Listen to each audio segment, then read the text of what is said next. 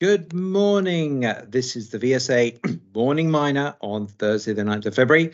And I, David Scrim, are with Paul Rankin. And how are you today, sir? I'm fine. Thank you. How are you?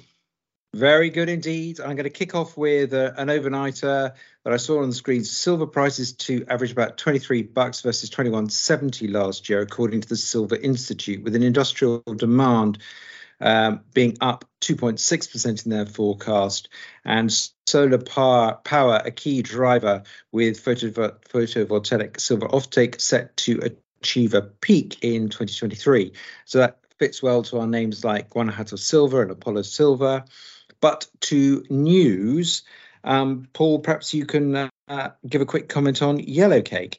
Yes, Yellowcake, uh, as uh, listeners may have re- remember or had seen in the press, uh, just a few days ago had completed a uh, major fundraising uh, in order to exercise a purchase uh, option agreement with Kazatomprom to buy more Yellowcake for stockpiling. And today they announced that they had done so. Uh, they have uh, purchased uh, 1.35 million pounds of concentrates and paid about $61 million for that, which works out to just under $50 a pound. I guess that was in line with, I guess, expectations. Moving on from there, Frontier Lithium. Frontier Lithium TSX listed Ontario Pegmatite Explorer in uh, Northwest Ontario released very, very thick uh, drill uh, intercepts on their Spark uh, spod, spodumene pegmatite project in Northwest Ontario. We're talking about 130 uh, meters of pegmatite uh, grading 1.5% in hole 94 and uh, for instance 398 meters of spodumene grading 1.88% Li2O in hole 98. Um, what these drill holes do is they were intended to upgrade inferred mineralization, which has been achieved for the spark pegmatite. And uh, these holes also prove that the what had been discovered earlier as the northwest zone, what they called the northwest zone, does in fact uh, connect with what they had identified as the main zone at Spark. So it is one continuous pegmatite ore body, and it is very obvious uh, just from the 16,000 meters of drilling and 50 holes completed in 2022 that this is going to be a very, very large uh, spodumene resource. Uh, now the question is, is because it is in uh, quite the, the interior of Canada, uh, a long way on infrastructure basis uh, from uh, export opportunities. It'll be interesting to see what the economics in due course will look like on this one have to keep an eye on that one. That sounds very interesting. Uh, close to home, strategic minerals, uh, Q4 magnetite sales and their cash position reporting. Revenue seem to be down a fraction, but prices up 20%. And uh, just wondered on your thoughts on that. Yes, uh, Strategic Minerals has relied on the Cobre magnetite uh, iron uh, reclaim operation in New Mexico for a significant portion of their operating G&A costs for some years now, and this uh, evidence uh, indicates that they have had uh, slightly lower sales as uh, demand has come off a little bit from their existing customer base, but that's been made up to a significant degree by the better than expected iron ore or iron fines pricing that they get. So their cash balance uh, from uh, last September hasn't changed that significantly. It's about 0.34 million in cash.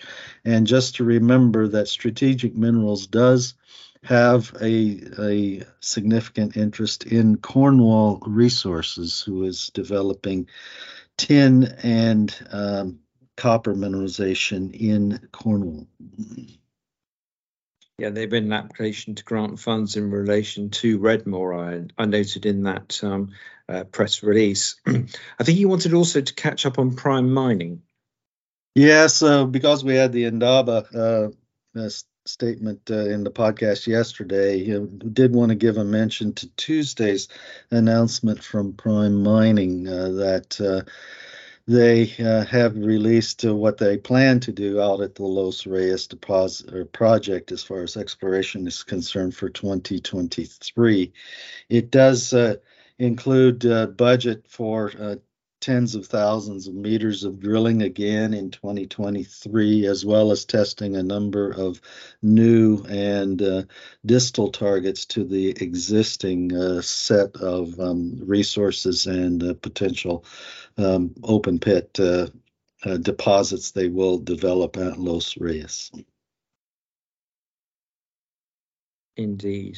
And I think you wanted to make some commentary on American West.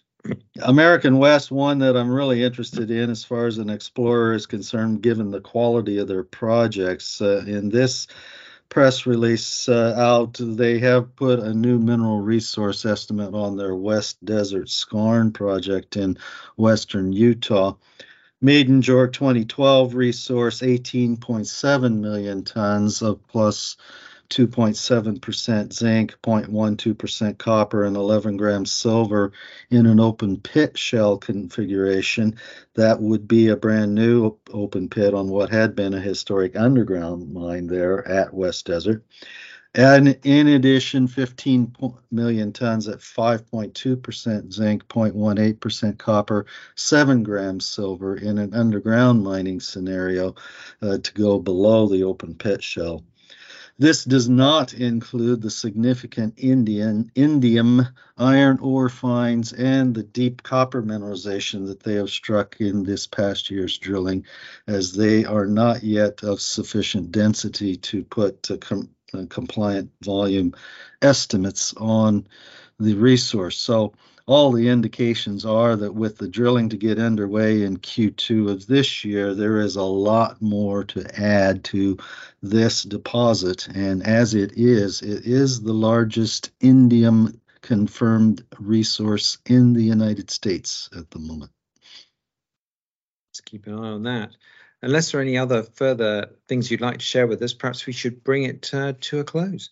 I'll just mention real quickly as well Galan Lithium's announcement that came out uh, yesterday. Uh, we didn't cover the fact uh, in the statement uh, that uh, uh, the Candelas project it is still the second most important project for Galan. Their first uh, priority is to get the definitive feasibility study done on the Hombre Muerto West lithium brine there, which is next to Livent uh, operations in Argentina.